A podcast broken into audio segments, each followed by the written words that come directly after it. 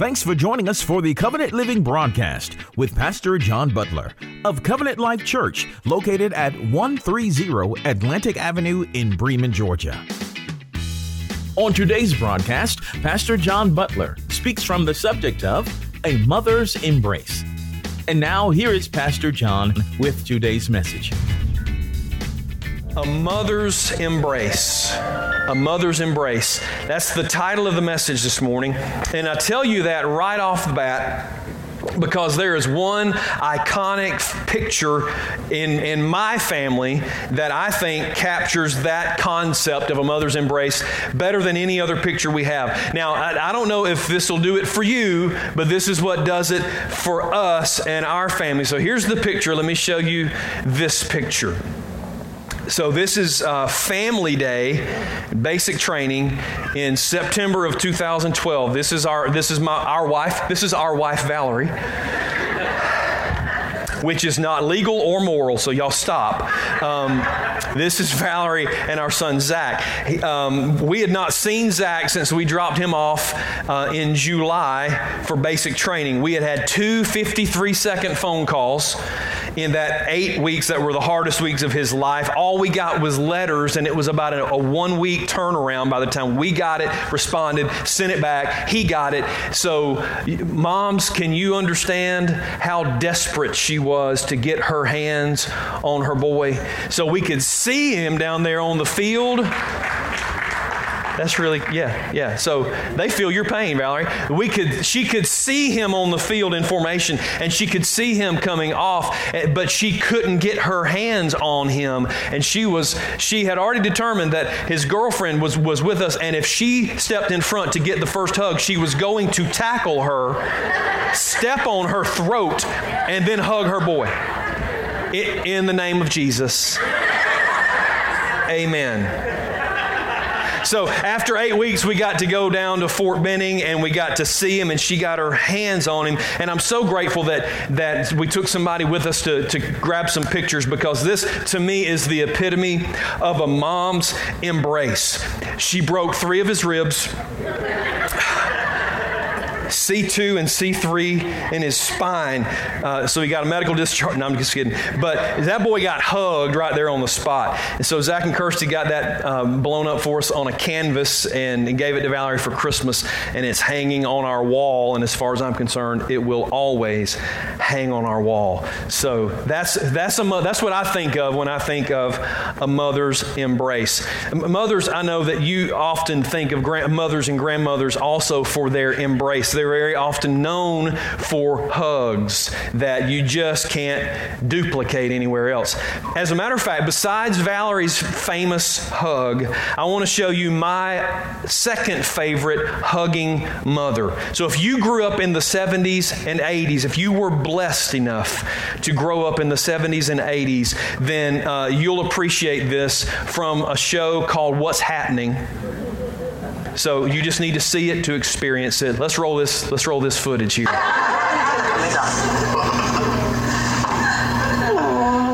Mama. Yeah, baby.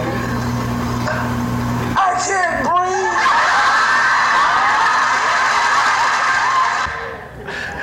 Listen, if you've never seen that, if you didn't grow up in the 70s and 80s, I am so sorry for you because we were awesome with our long hair and bell bottoms and all that stuff. So anyway, that's a, that's a show called What's Happening. It's a it's a great great show, and I always think of that when I think of a mother's embrace. So mothers are definitely famous for those hugs, right? They're famous for those embraces. But if you're going to be a, a good mother, a godly mother, then there are going to be some things that you have to embrace that have nothing to do with hugging your children.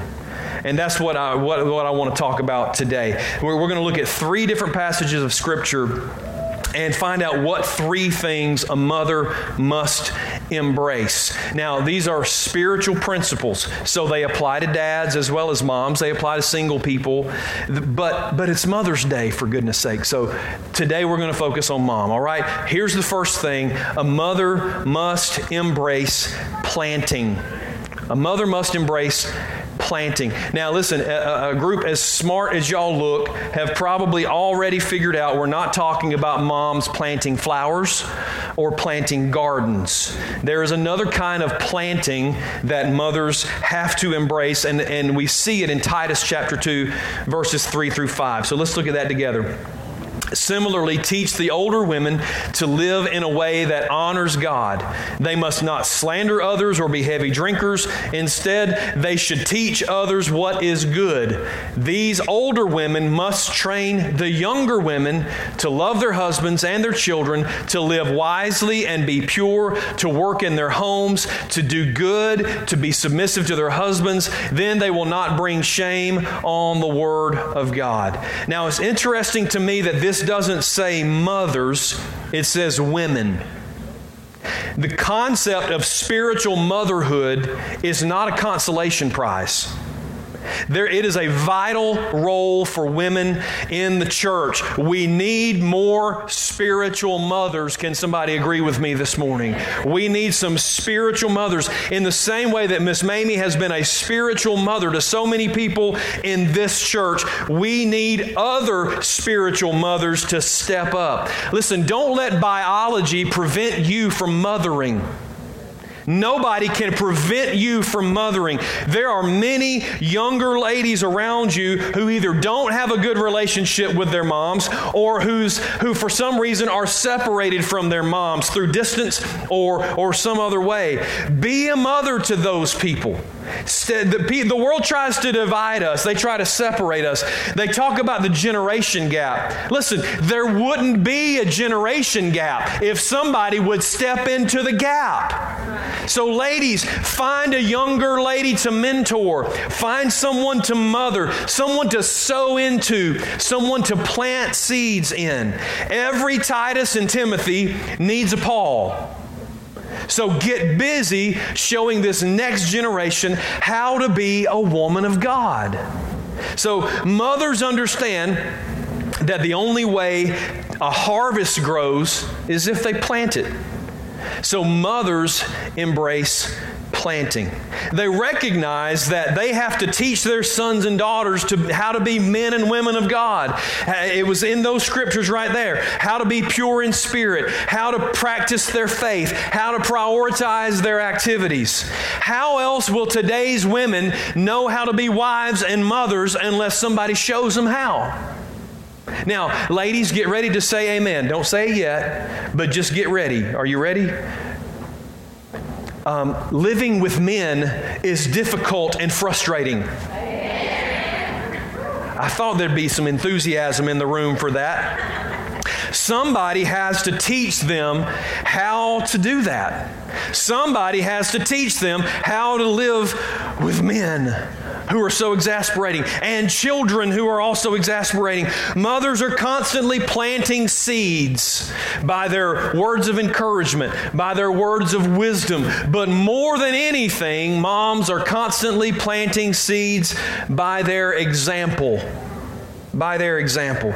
See, mothers know that you can't plant what you don't possess. You can't plant what you don't possess. So don't even think about trying to produce a daughter that's different from you. That passage we just read in Titus begins with teach the older women to live in a way that honors God. See, that has to come first. The older women have to be modeling that behavior. The law of sowing and reaping mandates that you reproduce what you are. Think about it. You can't sow a, a seed of corn and expect to reap grapes. That's just not how that works.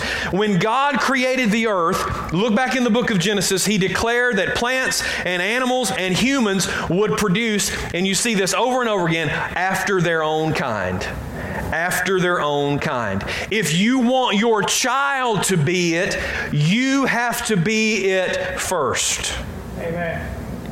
We talked about it at the first of the year. In one of the first messages we had in 2019, I said, You have to be it until you see it.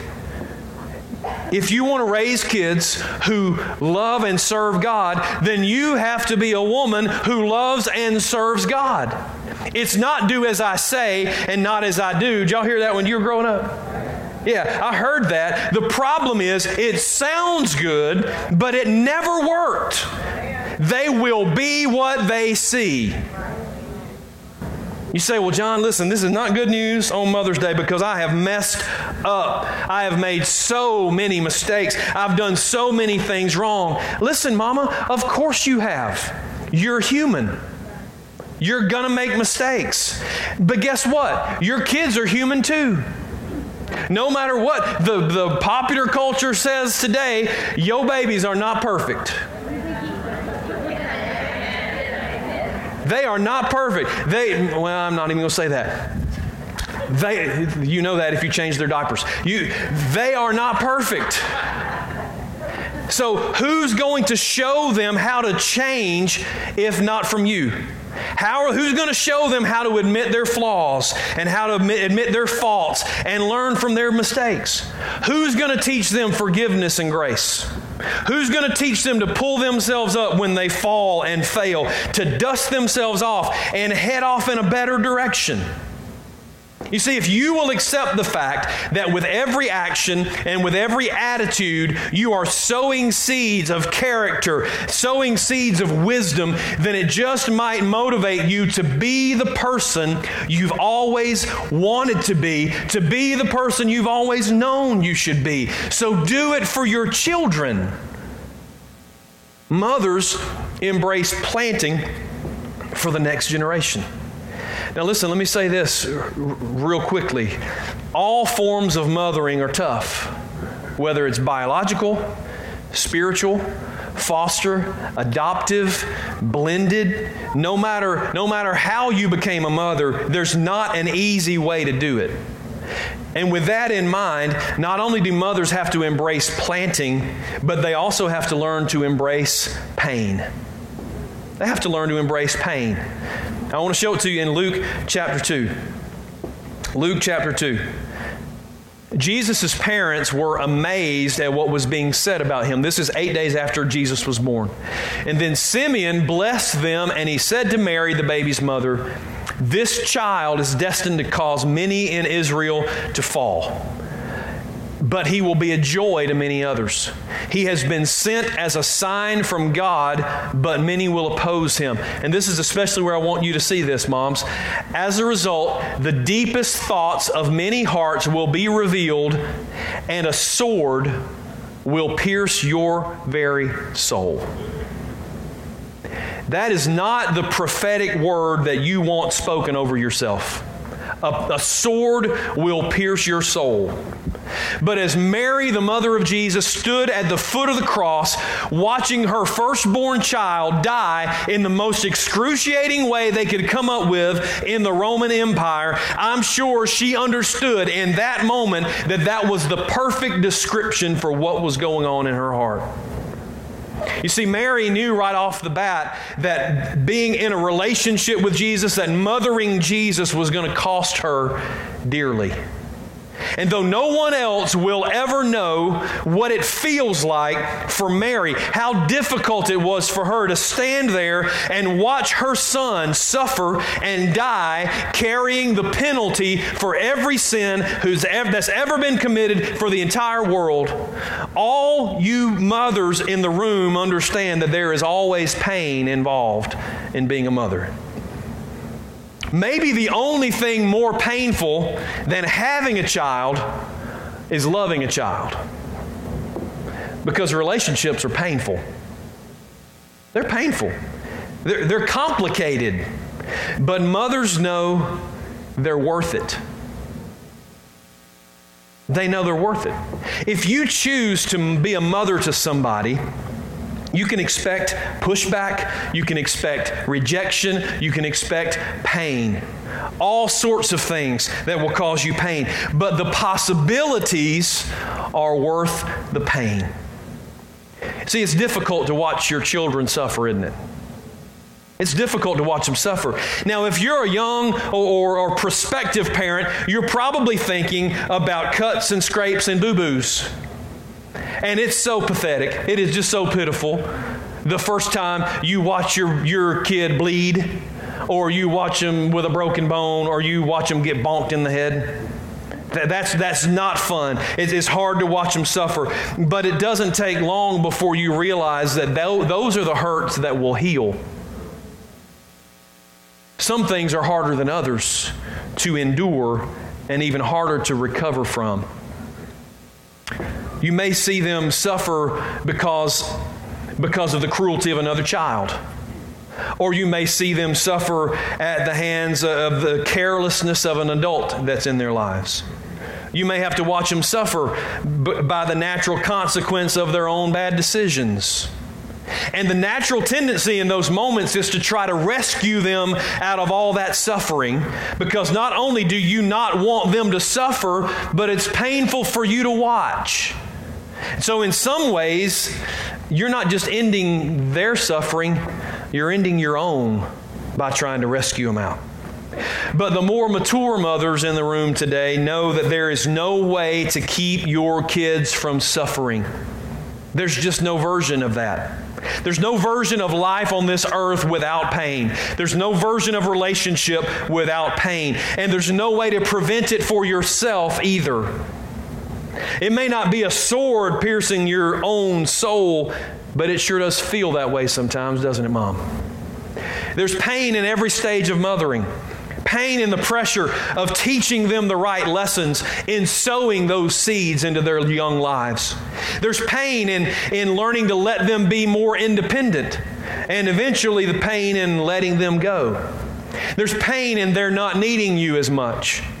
And, and, and not talking to you as much, and not seeing you as much. But that's all part of the plan. You see, God didn't let you parent so that you'd make them dependent upon yourself for the rest of your life. He placed them in your care so that you could launch them into adulthood as mature, functioning adults. So that pain of separation is an indication that you've done it right, Mom. Mothers have to learn to embrace pain. You say, okay, John, well, that's, that's, that's the obvious. Obviously, there is pain associated with mothering, but what do I do with this pain? How, how, do, how can I embrace the fact that, that it's, it's just going to be a part of my life? How do I cope with that? How do I function from day to day? So maybe it's the pain of separation, or maybe it's the pain of rejection, or maybe it's the pain of conflict. Maybe it's concern about their decisions that they're making, or the path that they're taking. Maybe, maybe you struggle watching them struggle with their faith, or even worse, watching them struggle without the faith that you instilled in them. Either way, mothers need to learn this last point. Mothers embrace prayer. Moms embrace prayer. You see, the fact of the matter is, mothering leads to worrying. Have you noticed that? So, like if there was a U.S. Olympic worrying team, it would be filled with mothers, wouldn't it? And they would dominate the field. But the word teach, and it's easy. It's, it's the most natural thing in the world. But here's what the word says. Don't, so don't get mad at me. You can worry or you can pray, but you can't do both. You can worry or you can pray, but you can't do both. Here's why because worrying is rooted in fear and hopelessness, right? Because if you weren't hopeless about that situation, you'd have already done something about it, wouldn't you? So you're only left with worry from your fear and your hopelessness. Prayer, on the other hand, is rooted in faith and it's rooted in the belief that God sees you, that He knows you, that He hears you, and that He will answer you when you call on Him. Amen. You see, I've heard people say this, and I'm sure I've said it a thousand times myself, and I'm trying to teach myself not to say stupid stuff like this. All we can do now is pray. Y'all ever said, not you, none of you righteous people. I mean, the heathens sitting beside you. You ever heard them say that? Yeah.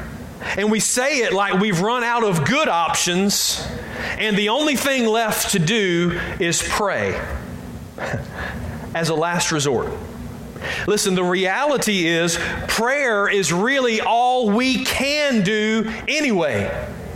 We fool ourselves into thinking that our actions are actually accomplishing something. But if our actions are not driven by prayer, if they're not empowered by His Holy Spirit, if they're not in alignment with the Word of God, then you're not helping. As a matter of fact, you're just making it worse. So pray first and pray last and pray always.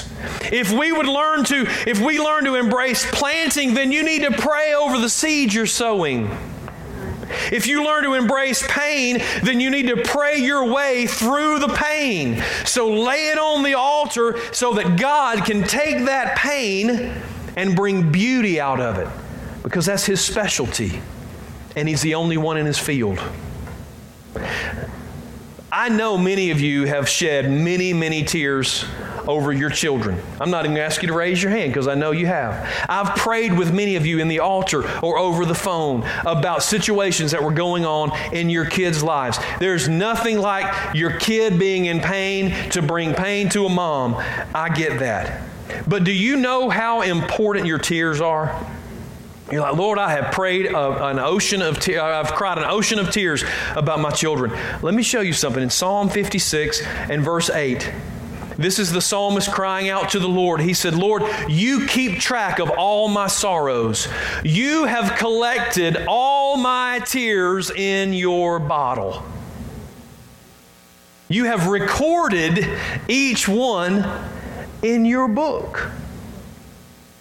Mamas, not one tear that you have shed for your children has fallen in vain. Not a single one. God not only saw them, He saved them, He collected them up. They are precious to Him. And He didn't just collect it in a bottle, He wrote it down. Isn't that incredible? That is an incredible blessing of the Lord to know that when you are crying out in the midnight hour and you think you're the only one paying attention to what's going on in your child's life, God sees you and hears you and is with you in that moment, whether you feel Him or not. And do you know how important your prayers are to God? If tears are, are that important, how important are prayers? Let me show it to you in Revelation chapter 5 and verse 8. And when he took the scroll, this is Jesus, the four living beings and the 12 the 24 elders fell down before the lamb. Each one had a harp, they held gold bowls filled with incense, look, which are the prayers of God's people. The prayers the saints are so valuable to God that He keeps them, not, listen, not in a pickle jar, not like Mama used to do. Did your mama just collect every jar, jelly jars and mayonnaise, everything, just all in the cabinets? Not just that kind of jar. He, he keeps them in gold bowls. Gold bowls. Let me ask you a question. Are your prayers in the bowl? Are your prayers in the bowl? Here's why I ask that because I am certain that I have prayed some prayers that didn't make it in God's bowl. Because not everything we call prayer is really a prayer. Amen. Let me show you what I mean. James chapter 1, verses 6 and 7. He said, But when you ask Him, that's prayer, when you ask God, be sure that your faith is in God alone. Don't waver. For if a, for a person with divided loyalty is as unsettled as a wave of the sea that's blown and tossed by the wind. So your prayers have to be in faith or, or, or else. What's verse 7? Such people, double minded people whose faith is not strong, should not expect to receive anything from the Lord. So it doesn't matter if you call it a prayer, if you're not praying with faith, it's not really a prayer. Romans 8, chapter, uh, chapter 8, verse 26 through 28. And the Holy Spirit helps us in our weakness. For example, we don't know what God wants us to pray. Listen, the, the Apostle Paul is writing this, the greatest apostle in the history of Christianity, in my opinion, is writing this verse under inspiration of the Holy Spirit. And if the Apostle Paul doesn't know what to pray, we don't know what to pray either, so we need to quit acting like we do. We don't know what God wants us to pray, but the Holy Spirit prays for us with groanings that cannot be expressed in words. Some prayers are too powerful and too painful to speak words in. And the Father who knows all hearts knows what the Spirit is saying, for the Spirit pleads for us believers in harmony with God's own will. And then here's, a, here's the next verse. You, ha- you may not have ever seen this in context. And we know that God causes everything to work together for the good of those who love God and are called according to his purpose for them. That's, that's, a, that's a result of prayer. The fact that everything is going to work together for good is a result of prayer according to the will of God and led by his spirit. There's one, one, one more place in 1 John chapter 5 and verse 14. This is in the NIV. He says, This is the confidence we have in approaching God, which is prayer, that if we ask anything according to his will, he hears us. So listen, there's a lot of qualifiers on prayer, a lot of ways that the Bible teaches us to pray, but this, this is enough right here. Prayers have to be offered in faith. That means we actually believe that God is able to do what we're praying about. That's why you can't worry and pray at the same time because your worry and fear and doubt and hopelessness it cancels out the faith that you need to pray in so, faithless prayers are a waste of time. We have to make sure that what we call prayer is not just worrying in Jesus' name. We have to have faith in God's ability to hear and respond to what we're saying. And prayers have to be offered in harmony with the Spirit in accordance to God's will. So, do we take enough time in prayer to hear what the Spirit is saying? Do we let Him pray His will, or do we insist that God do it the way we want it done? Here, here's the hardest part for me. Do we linger long enough in prayer that we get our opinions in neutral and we really listen for the heart of God about the situation? Because I'm the world's worst about running into prayer like I'm dropping off a list of things for Him to take care of and I never even stop to quiet my mind and my spirit long enough to hear what He wants in the situation.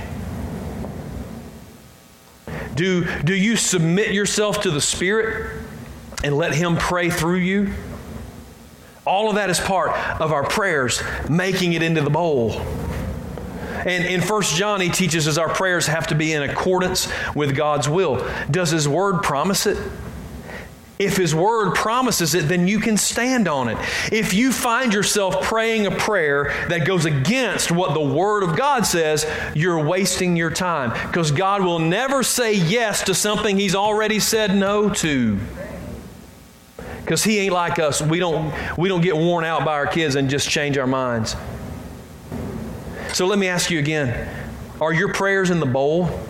Are they in the golden bowl at the altar of the Lord? Are you praying in faith? Are you praying in harmony with the Spirit and the will and the Word of God, moms? If so, you can rest assured that your prayers are heard and that they are collected and that they are saved by God Himself. He never ignores His children. So take comfort in that fact this morning. There is power in prayer, and it's not a last resort. Prayer is our primary spiritual weapon. So mothers have to learn to embrace prayer there's an example today that I want to that I want to close with. It's it's really an odd example uh, of motherhood from the Word of God, and it's not the kind that you typically want to share on Mother's Day because, quite honestly, it's a little morbid and gross. Y'all interested now? Yeah. So, um, so we're going to look at this and, and see what this looks like. But let me let me set this up for you because it's a great picture of a mother embracing prayer early in the history of the, the children of Israel living in the promised land, they made a treaty with a people called the Gibeonites. And that's a really, a really interesting story um, in the book of Joshua. So Joshua swore to the Gibeonites, he made a solemn vow before the Lord that as long as they lived with the Israelites, they would be protected. Now, they had deceived Joshua into making that treaty, but a promise is a promise, and the Israelites, for hundreds of years, had kept the promise to keep the Gibeonites safe. That is until King Saul attacked the Gibeonites and, um, and killed a bunch of them. So when Saul was dead and King David was reigning, the Gibeonites came to David and they demanded justice. They demanded that they be able to, ex- to exact vengeance on seven of King Saul's sons. That was that's what they said. That, so seven men innocent of this crime were executed for the crimes of King Saul, their father. Now, two of these, and you know in those days they had the kings had multiple wives, multiple what they called concubines, that they also sired children through. So he had a bunch of different women with whom he had children. Two of these boys that were executed were the sons of a woman named Rizpah. And they, what they did to execute them was they either hung them or impaled them, and then they left their bodies exposed, as an example. And so their bodies were left unburied. So this is how Rizpah, their mother, responded in 2 Samuel verse, 20, verse uh, 10 in chapter 21. Then Rizpah, the mother of two of the men, spread burlap on a rock and stayed there the entire harvest season. She prevented the scavenger birds from tearing at their bodies during the day and stopped wild animals from eating them at night. Now, once you get over the initial shock of what that scene must have been like, you begin to realize and understand the depth of the, of the love that this mother had for her children. She was completely unable to stop their execution, but nobody could stop her from honoring them in their death. She kept the predators away from her boys. She kept the scavengers away from her boys even after their death. She was a mother to them all the way to the end. Now, here's the lesson, moms. And, and, and dads and, and single people, because this is a spiritual principle. In the Bible, many times animals, and especially birds of prey or scavenger birds, are oft, uh, they often represent demons. They represent evil spirits. They represent temptations of the devil against our sons and daughters. So here's the question today from this scripture Where are the Rizpahs of the world today? Where are the Rizpahs in the church today? Where are the spiritual Rizpahs who will take on the demons and devils of hell who are attacking our children? Where are the mothers, the spiritual mothers, the, the biological mothers who will stand in the gap for their children? Not griping at them, not complaining at them, not nagging at them or condemning them, but stepping up in prayer and saying, Not today, devil. You're not getting my boy. You're not getting my girl. You just thought you had gotten them off by themselves. You just thought you were going to take them out today, but they are not alone because I am standing with them and against you in the name of Jesus. Where are those moms? Where are those moms? Rizpah, you must have used a stick or some similar crude weapon to drive those wild animals away. But we don't have to use a stick. We have the sword of the Spirit, which is the Word of God. It is sharper and more powerful than any two edged sword that we can use to drive those things away from our children in prayer. So, ladies, intercede for your children today in the name of Jesus according to to the Word of God. Pray for them. Stand on the promises of God for them. Pray a hedge of protection around them based on Job chapter 1. Pray for God to give them wisdom in their lives based on James chapter 1. Pray against the attacks of the enemy that are coming against them, like Ephesians chapter 6 said. Pray for them like Jesus did for Peter, that their faith will stay strong even though the enemy is trying to sift them like wheat. Pray for God's favor over them. Pray that they will walk in integrity. Pray that they'll put on the whole armor of God. Use the Word of God like a prayer book over your children. And you say, John, my children aren't even believers. They don't even pray for themselves. What do I do about that? Listen, that means that according to the word, they are dead in their trespasses and sins, just like we were before we found the Lord. But but listen, that's okay. Rizpah's boys were dead too. You pray anyway. That didn't stop her from doing what mothers do. So pray for your lost kids that, that God will open up the eyes of their hearts according to Ephesians chapter 1 and verse 18.